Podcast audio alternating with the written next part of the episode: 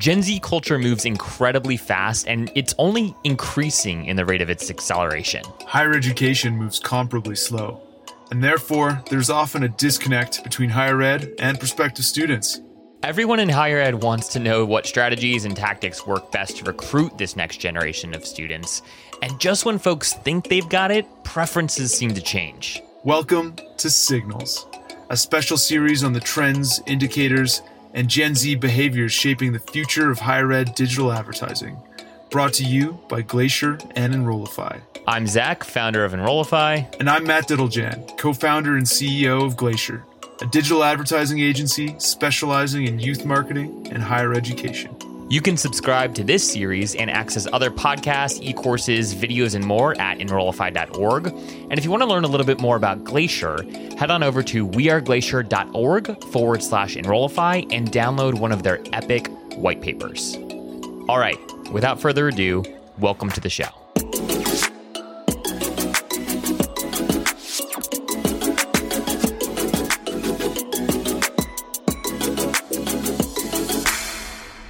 Right, Matt. So we are about to do a breakdown of the ads that high school students actually remember.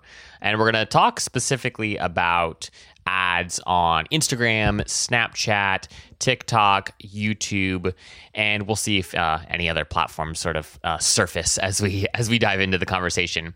And uh, for our listeners, our, our goal is really to talk about sort of like lessons learned as we've helped clients launch campaigns on these respective platforms as we've sort of just interacted with these platforms ourselves as just consumers. What we've learned about what works what doesn't uh, what's interesting what's not. And hopefully a lot of these tactics and strategies you can take and start implementing in your own context.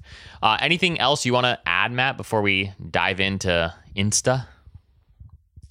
I don't think so. Well actually maybe one thing one thing I just realized we hadn't discussed, which is programmatic or display advertising. Ooh, yes. That's one because that's one that that consistently comes up. It's scored third highest in our ad recall amongst high schoolers, and and we do a lot of digital display programmatic advertising for higher ed, and I think we have some pretty interesting insights in that one too. Love it. Yes. How could we forget the good old uh, Google Display? Um, we'll make sure to we'll make sure to bring that back.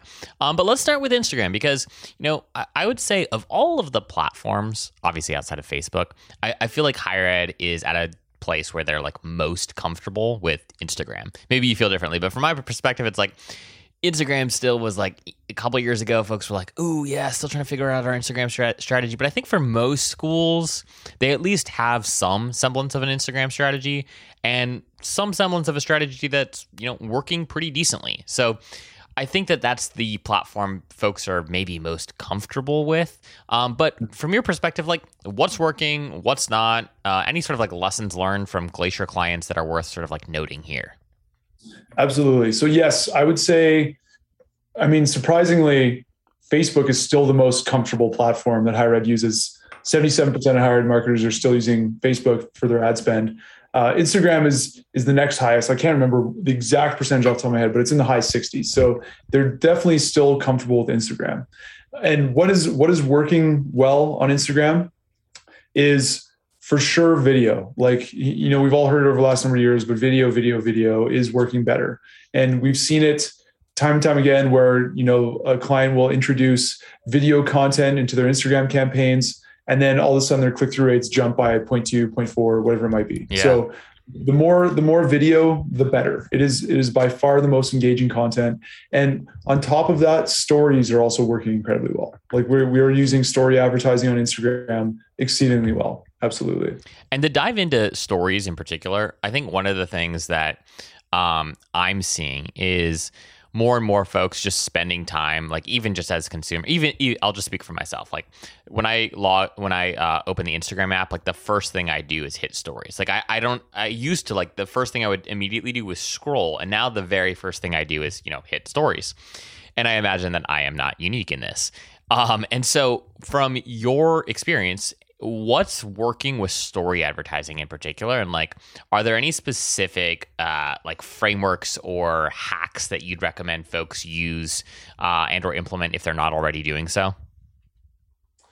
Yeah yeah we're we're seeing a lot of clients with success on stories. And and I think a lot of the you know we always we always recommend creating content specifically for each platform because it will perform the best. You know we, we've talked about before about how each platform is like its own little party and you got to show up make sure you check the vibe of the party first before you start you know doing whatever. But on instagram you can you can get away with using the same content on stories as you would you know and you can put it on snapchat you can put it on tiktok as well. It's not going to be the best but it certainly works. And we we and, and I say this only because we do have a lot of clients that are you know hesitant to start advertising on Snapchat or TikTok or whatever. And we always just say, you know, if you do nothing else other than just have like an animated an animated ad that is just a static ad that you've put added some animation to, we've we've seen them like I, am looking at our, our list of top performing content from 2020 2021 and some of those are those static ads that we've just added animation to, and huh. they perform reasonably well. So, and they're they're super low cost and like like I said, we've we've used those on on Snapchat before too, and have had pretty good success. So, like that's the that's the kind of like best bang for your buck way to do it. And then in terms of ones that have performed the best, probably one of the better ones. Uh, they hired an agency, and it was just this beautiful. And again, it was because they they knew that their kind of unique thing was the location. They're mm. on you know the East Coast, and they hired this agency and just beautiful campus shots, you know, and then like really that slice of life advertising where it's like you can really envision yourself sitting at that cafeteria overlooking the ocean or running along the ocean in the morning, you know, like really beautiful, tasteful shots, and those those perform really well on Instagram as well in the story section. Yeah, I I love that. Um, and one of the things that I've been thinking a lot about, and we, you and I have, might have even uh, talked about this before, but it's like when you think about sort of like stories, right? Whether it's uh, Instagram, whether it's Snapchat, etc. It's like the I it, it, can be it can be easy to sort of like pass over like what the intention was, right? And like the intention from these platforms, at least initially, right, is like a 24 hour sort of like review of like what you've been up to. Um, and I think that what happens a lot by default is that folks treat Instagram stories as just a, another place to post sort of like traditional Instagram posts, kind of just in high frequency. Um, and I think that there's a ton of opportunity for folks to think a little bit differently about like, what does it look like to actually tell a story via Instagram stories? Meaning, like, what would it look like to, I don't know, have maybe you develop sort of a campaign around your mascot and it's like a, maybe you can't do this daily but it's like weekly. Like there's one story a week and it's a true story about you know mascot matt. And it's like hey this is what he has been up to. The this is what he ate. This is what he did after he ate. Like this is uh, what he learned today right? Like i think that there's a lot of opportunity to get really creative with how you run your instagram stories.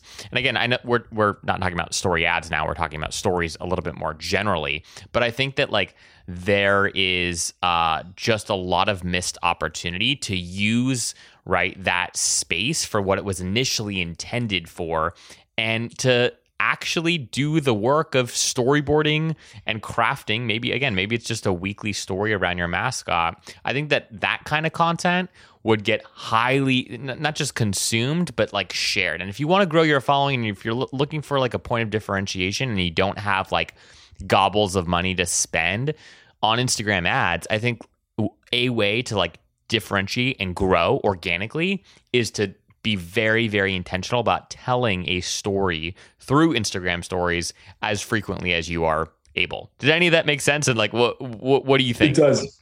Yeah, yeah, and, and I'm I'm now remembering from our list of top performing creatives that two of those were absolutely that. It huh. was they, they they had students and it was just I can't remember exactly what the caption was, but was like wondering what a day in the life of uh, you know, whatever university student is like. Well, here it is. And then it just shows them like, you know, at that amazing rally where it's like, whoa, that looks like fun, you know, and then like like doing that like goofy thing in their classroom where they're performing with students and like I met I met my best friend and like I had the time of my life and it's like and it's authentic. Yeah. Like these are actual videos from the student on that campus and and it's real stories of them meeting their real best friend you know yeah or like going to their favorite class or like having their favorite meal in the in the cafeteria whatever it might be but it's like that is the kind of stuff that students really want to see is like the authentic, real story of what it's like attending your campus.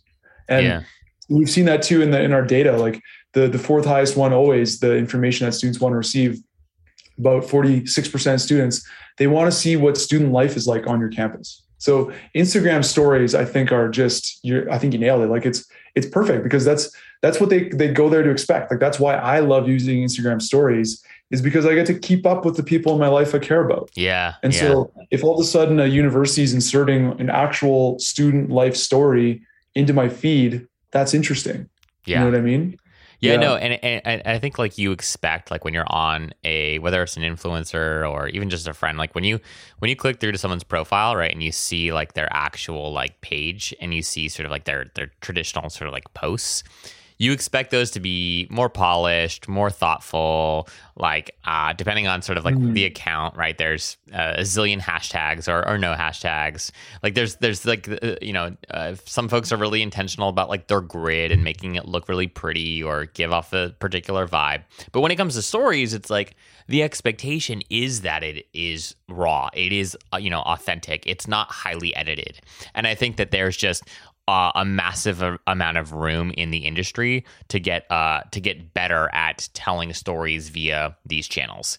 So, Hmm. if you Matt were to you know launch an Instagram campaign for a client, if someone were to come to you and just say, "Hey, Matt, like we need some fresh ideas for for Instagram," like what would you recommend? Like where do folks start? How much money roughly do you spend? What kind of you know metrics might you use to sort of evaluate success? Anything that you would do to craft a Insta campaign from like soup to nuts? Mhm. Yeah, I would for sure focus on video and stories. I I would probably go for stories because that's where we're seeing such good success, such the click throughs, all that engagement, everything like that is fantastic. And through this conversation, uh, I'm realizing it's so simple. It's like what we advise on TikTok as well is harnessing the power of your own students because they're such good content creators, storytellers, etc. And just find students that already have good content, or or if they don't, they can go create it. Just create like a really great story of a day in the life of them on your campus Yeah, and you could even you could even give them the pieces that you want them to highlight you know Yep. if you're trying to really get it out there that you have small class sizes or that you know this program is amazing you can give them those pieces and let them create the content around it but just let them go out there and create the instagram stories of a day in the life of what it's like and that becomes your ad i think i think that that would be killer Yeah. and, and we have seen that like like like i said i'm looking at our top performing ad creatives from the past year and quite a few of them are those day in the life of the student Hmm. yeah Yeah. absolutely Yeah, no, and and you know the good news for schools is like uh, that kind of content isn't necessarily new. Like folks know that like students want to understand what it's like to visualize themselves on your campus. The you know the challenge right is like how do you now do it in a format that's a little bit different, like primarily video, primarily like Instagram stories. And I think that that's where like the you know friction and, and work will come in. Uh, but the idea, like the the idea that that kind of content works and is helpful, isn't isn't new, which is exciting. Uh, here I just, this just came to me and i think it would be brilliant is if you could actually create because we know that students are looking for program information more so than any other kind of information. Yeah. it's like i think it was like 56% of students are looking for program information. And so if you could figure out who the students are that are looking at you know what program the students looking for and then the ads you serve them up are a day in the life of that student in that program i think that would be absolutely killer. Brilliant. crush it. Oh, you know if you could find if you could find yeah if you have a student who's interested in engineering or whatever and then you have like a few engineering students that create your facebook stories or sorry not facebook instagram stories and then and then you target them with those ads i think that would be absolutely killer yeah, love it. Uh, full stop there. Um, you know, I think that when it comes to these campaigns too, uh, HubSpot uh, just put out this like really interesting article about like the kinds of advertisements, uh, the kinds of content that Gen Z consumes uh, and and remembers. And when it comes to Instagram specifically, it's story content. Like it's something like sixty percent of uh, Gen Z consumers remember seeing an ad via stories versus like I think it's 40% in like their traditional feed. So for what it's worth, it does seem like Instagram story advertising is the way to go. And even if again, mm-hmm. as you've just mentioned, like there's not a ton of budget for that, like start by just creating a really incredible organic story and find ways to drive traffic to that particular story. Because um, I think that that's where you'll get, as you've mentioned, uh, the best bang for your buck. All right. Yeah, what about absolutely. Snapchat? Uh, how do you feel? How do you feel about Snapchat? What's working? What's not? Uh, anything that you might do a little bit differently on Snapchat versus Instagram? Mm-hmm. Absolutely. So, yeah, Snapchat I think is the dark horse of of advertising for high school students. It's one that doesn't get much attention because it's been around for a long time. So the novel the novelty is just not there. You know, it doesn't it doesn't grab the headlines the same way TikTok or Clubhouse or whatever might. But it is, you know, the usage statistics have remained static over three years. 86% of students are using it on a daily basis. And so therefore, and, and when the last time we did the survey, only 9.5% of higher ed marketers are actually advertising on Snapchat. So there's just a huge sea of opportunity here, we think, with Snapchat. And so what's working? Yeah, we we think, and again, I'll, I'll start off by saying like the bang for your buck option, which yeah. is if because we we we hear this so much with TikTok and Snapchat is oh we don't you know we don't have an account so we can't actually like we don't have an organic account so therefore we can't run tiktok or snapchat ads. It's like yes you can. You don't need you don't need an account in fact to run ads on tiktok or snapchat. So what's and and if if you're really just looking to you know get into it or just start with it i'll say it again it's the it's the animated ads. Like we've yeah. seen such success with those and i i almost hate there's almost like the artist inside of me just like cringes at that because it's you know it's like almost like the engineering solution to to advertising. Uh, it's it's like science versus art Yeah, but it works. Like the, the numbers we're seeing like they they work really quite well. If, if like that's the only thing you can do you just want to dip your toes in the in the in the water then those then those animated ads work well. But it's like we talked about last time where snapchat is that communication platform students that are on there they're used to using it more like a text message rather than a consumption platform. So really keeping that in mind when when uh, when crafting messaging is really important. So um, we always say like act like the Snapchatters do on the platform. So it's bite-sized, single shot scenes that get straight to the point. Those are always the ones that that that is what a Snapchat is, and those really work well. And it's important to really establish the brand in the first two seconds, but you know we, we see this before too or we've seen this before where the college or university they'll just open with a, a logo of their of their brand university that's again and it's like entering the party and you're just showing up and just like being so loud and obnoxious it's mm. like oh, dude like calm down like understand the vibe of the room before you're doing it so it's it's all about having that engaging content and then you know bringing the brand later for sure but it's the bite-sized single shot scene that is so emblematic of Snapchat that, that we're seeing success with. Oh, the other thing on on is uh is time. So six to eight seconds is the best length for Snap and TikTok ads. Six to eight seconds. Six to eight seconds. Okay. Yeah. Okay. Yeah. That's super super mm-hmm. helpful. Uh, which uh, you know it seems short, but at the same time, like that's a decent amount of time, right? When it comes to sort of like a video ad, right? Like it, it, six to eight seconds, like you can do a lot with that. Um, mm-hmm. and oh, absolutely. And I like the idea. I like what you mentioned too about sort of like not it, it's sort of like how do you strike the balance between introducing the brand very quickly but also not opening with like the logo? Because that's what people do. Like people read these stats or they go to a conference and they hear you got to introduce the brand within the first two seconds. And so of course they default to whatever creative that they're using or running to having a big nice flashy logo as like the first thing that the user sees. And yet at the same time think about sort of like your own behavior if you see a logo right off the bat as you're scrolling through Snap Stories, you're gonna you're gonna you're gonna hit next, right? Like you're you're uh, yeah. it's just that that's how it works. You're not going to swipe up. Like you're gonna move on. It's gonna be so obvious, and, and I think it's it's almost just like it's instinctual. It's just like it's just your your behavior is to skip something that isn't what you know you are there to actually see. So I think like yeah, the brands that can like strike that balance between introducing the the the logo, introducing sort of like the brand name, however they want to do it quickly, but also not too quickly so that they're not the annoying character at the party that everyone looks at but then rolls their eyes and you know moves on as you've uh, so nicely alluded to. That those are the folks that are going to win. Um, and that's and it's hard to do. Uh, one, one quick note on snapchat and i don't know if you guys have any data on this but like um, uh, I was reading an article, I think it was like a couple weeks ago, on like this like foot traffic uh, targeting parameter on Snapchat, where basically like you can target folks, uh, you know, that are currently at a particular place uh, or in a particular area. Um, and I, am wondering like if you guys have any sort of insight uh, that's meaningful around like when students are on campus tours, like.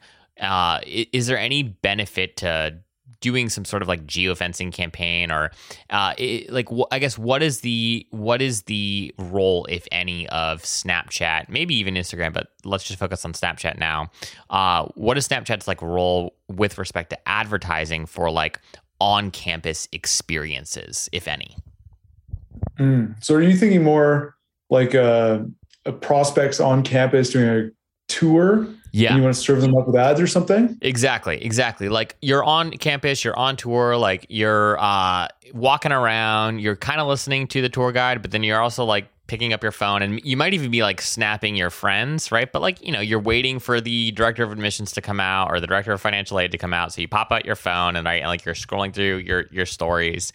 Like what role, if any, should schools play in capitalizing on attention, right? Digital attention while there's also sort of like hmm. physical presence. Like how are are you guys thinking about that? Are your clients thinking about that? And any sort of like stories you can share if so?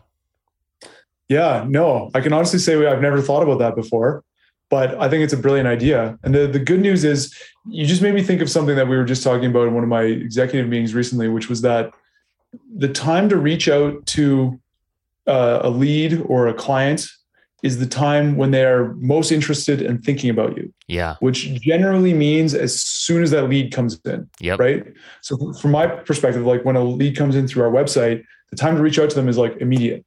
You yeah. know, because that's that's when they're thinking about you. That's when they're like on your website, they're looking around. It's like that's the time to talk to you.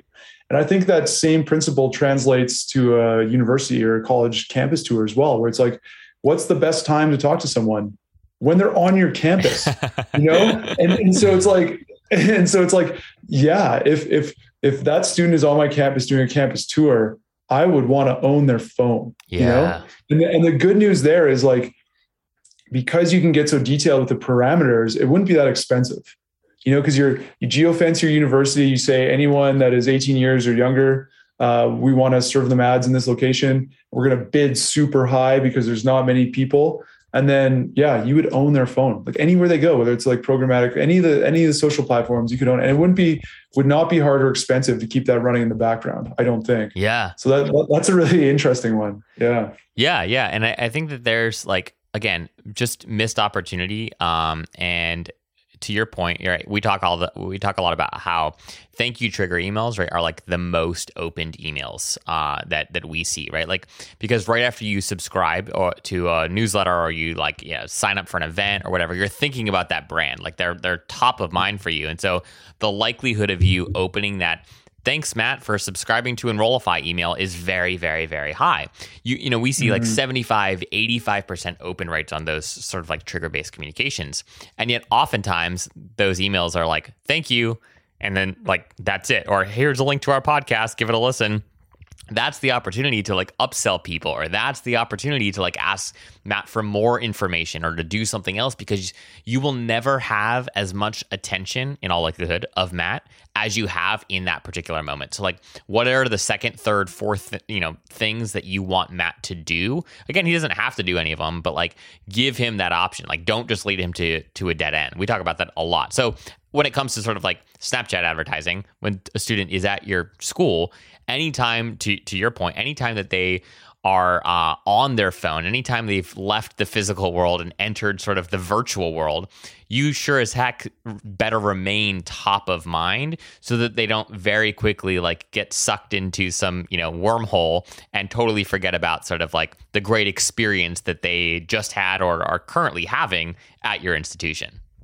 Yeah, absolutely. And then I mean, I was also thinking a pretty cheeky thing you could do would be to have that same targeting parameter on your competitor's campus so that Yeah. as they're on campus tour, it's like, oh, so bored that you're on your phone during a campus tour. Come check out, you know, like you, you oh, can do that's that brilliant. I love that.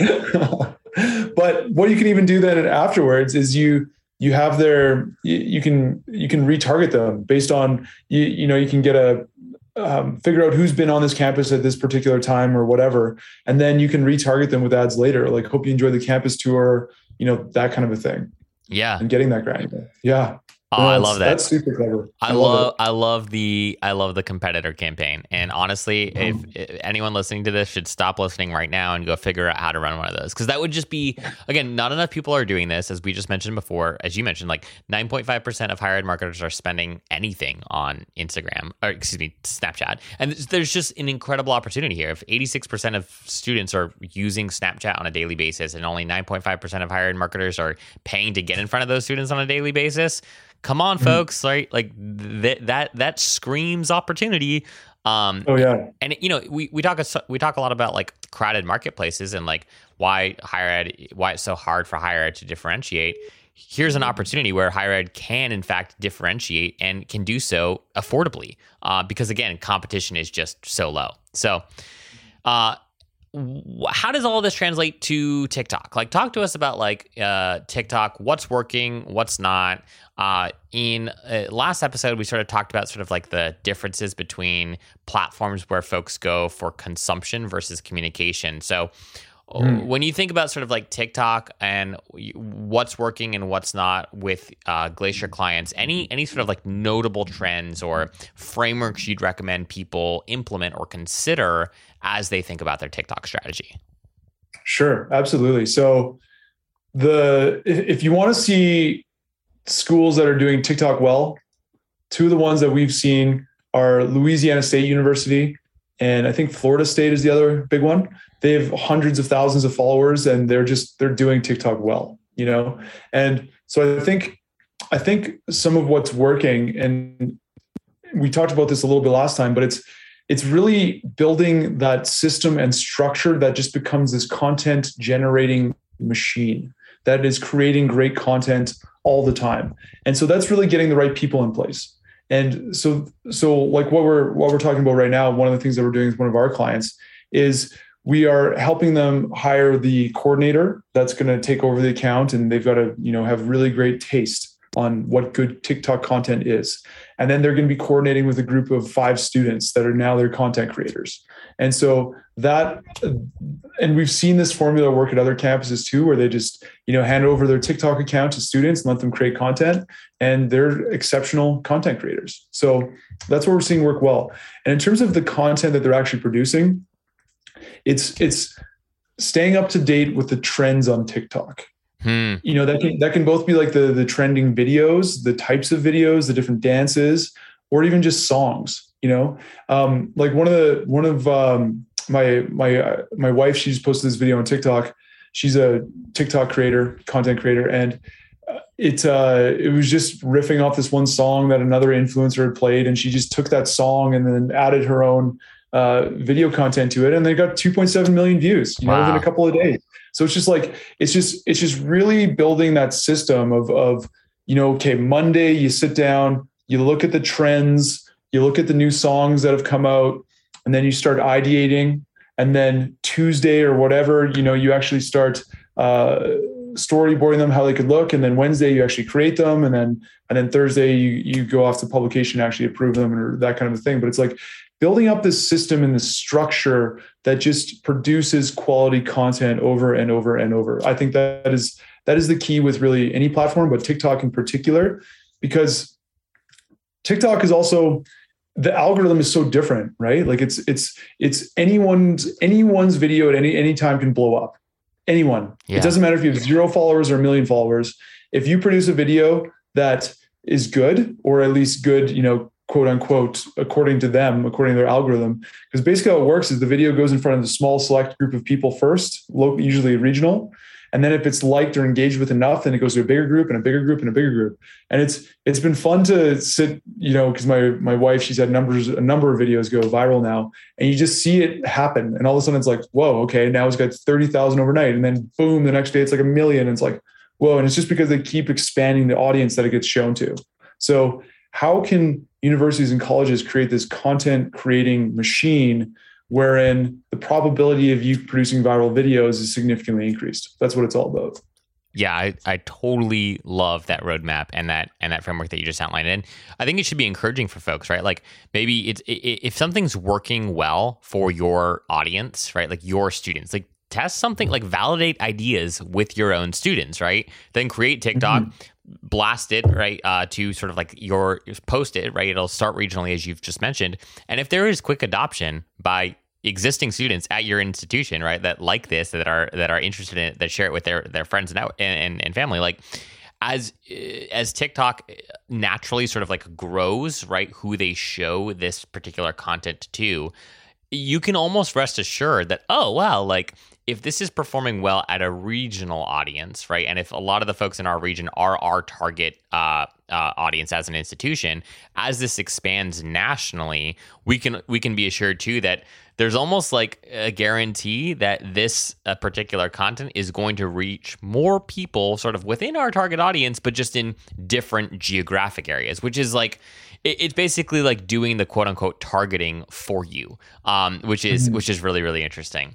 Um, uh, another thing I wanted to mention that I, I can't remember if this was uh, something that you all had in your report or something from like Marketing Dive, but uh, I just pulled this up um, in my in my notes, and um, you know, I was, uh, you guys put out a lot of stuff about ad recall, and Marketing Dive put out this really interesting like report. I think it was like a few months after you guys published yours, around sort of like how Gen Z's uh, propensity to like remember video ads compared to sort of like previous generations, and to be able to like name the brand, right? And um, so uh, I'm, I'm, reading from this report, and it says 59% of Gen Zers recalled a brand's skippable video ad, compared with just 47% of millennials, um, which is shocking, right? Like, what, what, that's like 12 percentage points, uh, you know, higher of, of Gen Z that actually remember a skippable video ad. So like, they're still skipping the ad, but the content, for whatever reason,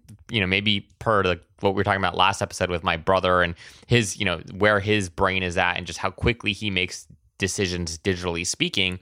Maybe it has something to just do with like their psyche, right, and how they consume uh, uh, information. But like, you can skip a video ad and still, and, and 59% of them can still recall the brand that put that video ad out compared to just, you know, 47% of millennials. That's crazy. Yeah. So you're actually, you're actually missing part of that stat I don't know if it's part of that stat or a different one, but um, they actually watch the ad for half of the time of millennials. Wow. And yet they okay. remember it. So that that's the other part of that stat, which is like, whoa, that's mind blowing. So yeah. it's like they're watching the ad for half of the time, yet significantly larger percentage of them actually retain it. Yeah. It's, so that's crazy, right? Yeah. So it's like that that's why you know when crafting these ads it's why you talked about the the sweet spot is like that six to eight seconds but even i think it was like two seconds like they watch an ad for two seconds and then recall it yeah it's nuts so it's like your ads don't have to be long they don't have to be these like incredibly beautifully produced cinematic features. It can be like five seconds but it's just got to be good. Yeah. it's just got to be engaging entertaining and whatever. And and and then they'll remember it. Absolutely. I, I think a, a last uh, comment on this point and then we can kind of move on is it's also i think just an indicator or, or a reminder that like you know what you have in those first two frames really really matters. Like if in fact gen z is skipping after two three seconds whatever it is right? Like and and they are remembering the brand correctly whether it's color palettes logos like message whatever it is there is something in those those first two seconds that the creators of that content like must have nailed, right? So, like, what is it in those first two to three seconds, in those first like one or maybe two video frames that must be there so that you can, at the very least, have ad recall before somebody skips it? Like, I think that that's the sweet spot. So, six to eight seconds, right? As, as you mentioned, that's the sweet spot for video ads. Okay, great. But for those first two to three seconds, like, what is it that needs to appear like what what what is sort of like the format what are the colors how, are you using this logo or that logo like are you uh, how much are you sort of baking in additional messaging like who's the model like whatever like how do you nail those first two to three seconds because if you can even if they skip that ad according to this data 59% of gen z is going to remember your brand that's amazing mm-hmm. another another piece on that i forgot to mention which i think is very important is that with TikTok, you never really know what's going to work. Mm. And and I've seen it with my wife too, where you know she'll she'll spend an hour producing this TikTok video, which she's like, "This is amazing. It's going to kill it." Post it flat. You know, she'll spend 30 seconds producing this TikTok video, which she's like, "Oh, this is garbage." And I'm like, "Well, just post it. Like you never know. Just post it." She posts it. You know, 100,000 views overnight. It's like you you never know with TikTok. yeah. And so, you know, you make your best educated guess, but you, you've really just it's it's really a volume game, and and uh, you know just uh, always try to produce you know quote unquote quality, like like make sure it's good, and you have to like it and enjoy it to actually post it. You can't just be producing crap. You know, it's actually got to be decent. But with TikTok, you never know what's going to hit. You Mm. never know. yeah. yeah. Wow. No, I, I, that's fascinating. Um, and, and encouraging, like to, to anyone who, Yeah. even if you're just getting started, like even if you've never posted a TikTok, it's like, hey, like you, who knows? You could post your first video and it could go viral. Um, so I love that. I love that. It's it's sort of like an even playing field, uh, which is exciting. All right, let's talk Yeah. about uh, YouTube, and then why don't we rope in sort of uh, display and programmatic into this conversation as well? Because you know a lot of folks Sure. that are you know running display campaigns are running video display campaigns, and you know YouTube, obviously owned by Google, um, lots of sort of like synergies there in, in terms of ad types, ad offerings, etc. So, what for your clients that are doing YouTube ads or doing uh, programmatic and, and display? What's working? Like, what's not? Anything that uh, is is notable in terms of like formulas that seem to work consistently, um, etc. hmm Yeah, absolutely. So, some very technical things. We can start there. So, adding in video content on programmatic display or or you know YouTube, whatever it might be, uh, you will see a bump in 0.2 to 0.4 click through rate increase. Wow. Like massive Wow. just by adding video. And that and I'm saying that my my accounts team really asked me to like, you know, use those numbers to understate it so we're not overselling. But we have seen some clients achieve as much as a 400% increase when they when they just by adding video. All of a sudden they added video on programmatic and they they saw an increase of 400% in the click-throughs. It was insane. But the the ones where you you can pretty pretty assuredly see increases is 0.2 to 0.4%. So that's that's one very technical thing. And then another very technical thing is the the full screen ads over banner ads for Hmm, sure. okay. Banner ads, you know, you're looking at a 0.23 to, to 0.14 on the high end with the click-through rates. But with uh, with full screen, you know, we're looking at more like 2.86% click-through rates. Wow. So so it's it's consistently higher, and that's across you know many clients. The full screen over banner ads, and I know they're they're they're more expensive for sure, but the, like the performance is worth it. We think so. That's a couple very very specific things on uh on on whether it be YouTube or programmatic display that kind of thing. On that note, do you all see have you have you noticed any sort of like variance in terms of like offer with display like that works well like is is it better to offer something specific like uh an event uh, that you might be promoting and it's a it's an invite to RSVP to a recruitment event or it's a Mhm. general like apply now or it's a very specific hey you know uh check out our major in business administration or check out Dr. So and so, the head of this department. Like when it comes to sort of the actual ad offer and the CTA, anything notable in terms of like what is more likely to see a higher click through rate than than other things? it all comes back to relevance really so it's like you know we, we've talked about this before where it's like it- it's got to be relevant to that particular audience so if if you're showing an ad about engineering to someone who's interested in business it's not going to be relevant. You're not going to see a good click-through rate or anything like that. Or even depending on the time of year you know if you're if you're showing someone an ad about uh, apply now and they're still in the in the you know figuring out phase it's not going to be relevant. And if if they're and it also depends on where they're at in the funnel right? Like if they're if they're lower funnel they're like ready to apply they're ready to accept that enrollment offer wherever it is and you're showing them a general brand awareness ad not relevant. Yeah. so it, it's got to be relevant to who they are who the audience is and then where they're at in their buying journey. So that that is more of a general comment about the the creative that performs really well so getting those two things nailed is probably going to be way more important than what what is actually on the ad itself. Yeah. Uh, I'm curious to get your thoughts on this, Matt. One of the things that we've encouraged folks to do, who, especially those that are like brand new to video advertising, and they're like, "Oh, I know that we need to do video. I know that we need to be doing video on Instagram and TikTok and Snapchat, etc." But like, I just I am scared, or I only have this one video, or creating videos just takes so much time and energy and effort. Like, one of the things that we've been encouraging folks to do is like, hey, start with YouTube, like because right when it comes to YouTube, right, you can take advantage of a lot of Google's yeah, targeting criteria, right? So like you can get a lot more granular than you can on, for instance, like a TikTok. Um, and right, like students spend a shit ton of time on YouTube, right? The average Gen Zer is 90% of Gen Z visits YouTube on a daily basis. And it's something like, uh, I think the average is like an hour time spent consuming YouTube content per day, right? Like they are, they consume a lot of video content on YouTube and, and YouTube, right? Unlike sort of like Instagram or TikTok, like you're, you're typically going to YouTube to watch longer form content, right? Like you're not there to watch a 15 second story.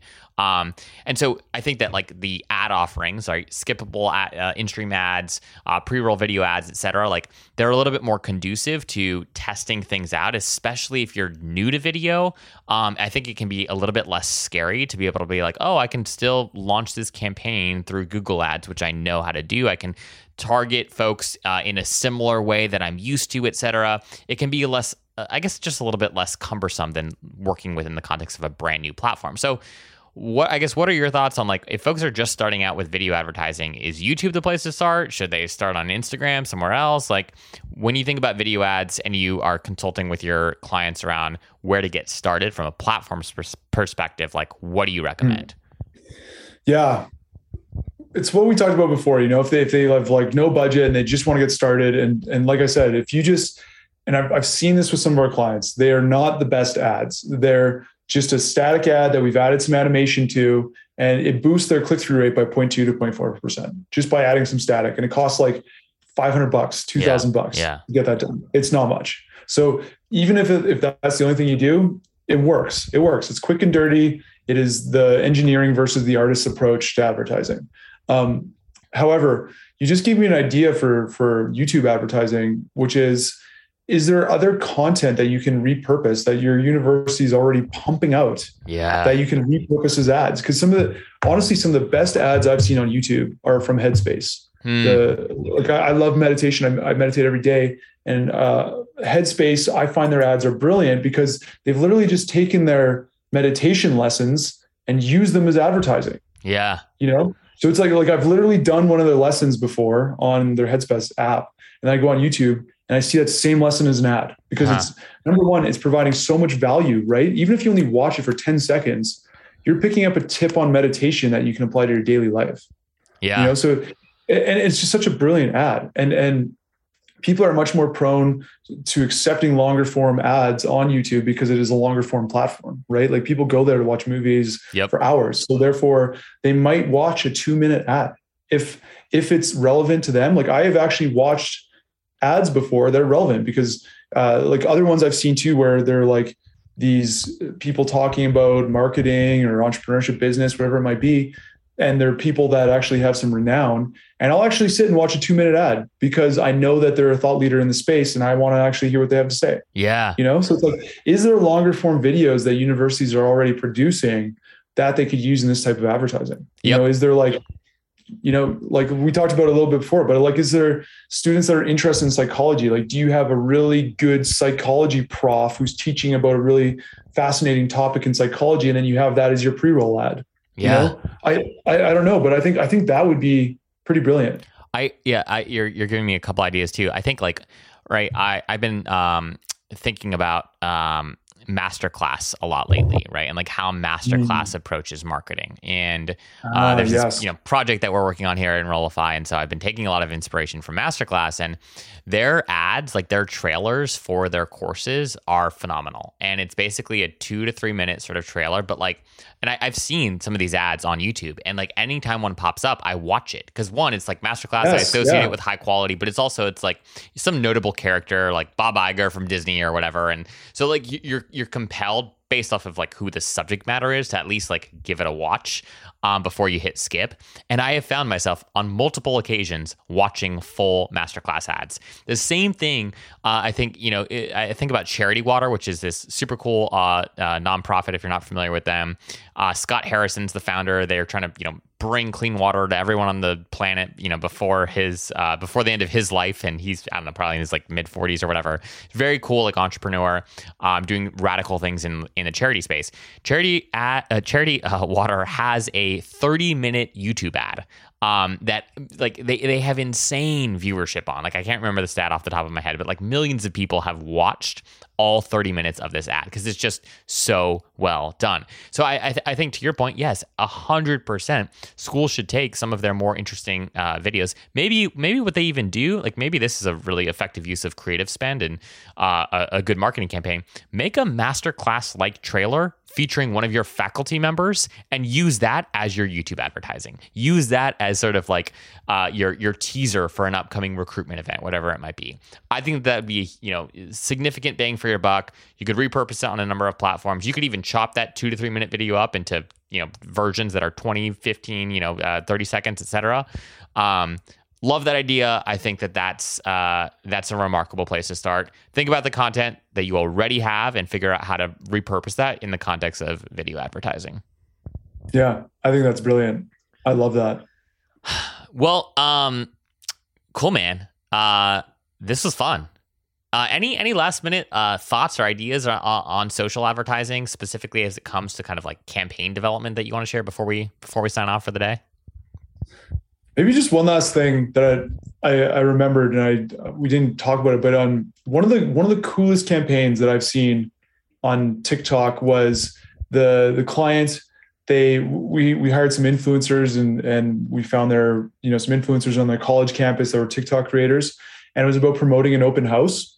And it was some of the coolest content because she followed the the trend and it was uh i can't remember what it was but it was one of those ones like it was the song and it, like it was right on trend. Huh. and then and it was like this is what i show my parents about college versus this is what actually happens at college nice and then she created a tiktok and it was just so well done and i just i thought it was brilliant and i think that just like that just shows the the power of what can happen when the marketing director or the marketing department can work in conjunction with the student and they jam and vibe together. Or like we just talked about with YouTube, like working with the faculty to jam and vibe together and, and create beautiful marketing that actually delivers value for the student. Love it. Hey, that's the goal. And I think that hopefully some of the insight that uh, we gave folks today will empower them to you know reach that end because i think that yeah when that happens like that's where that's where the magic happens um and it, you know what? If you when you nail that, like it's actually fun, right? And it doesn't actually feel like work. It feels like you're creating something meaningful and selling something that is is particularly valuable. So, um, love it. Love your insights as always, Matt. Thanks for being here, and uh, we'll chat again soon. That was a ton of fun. Thank you so much.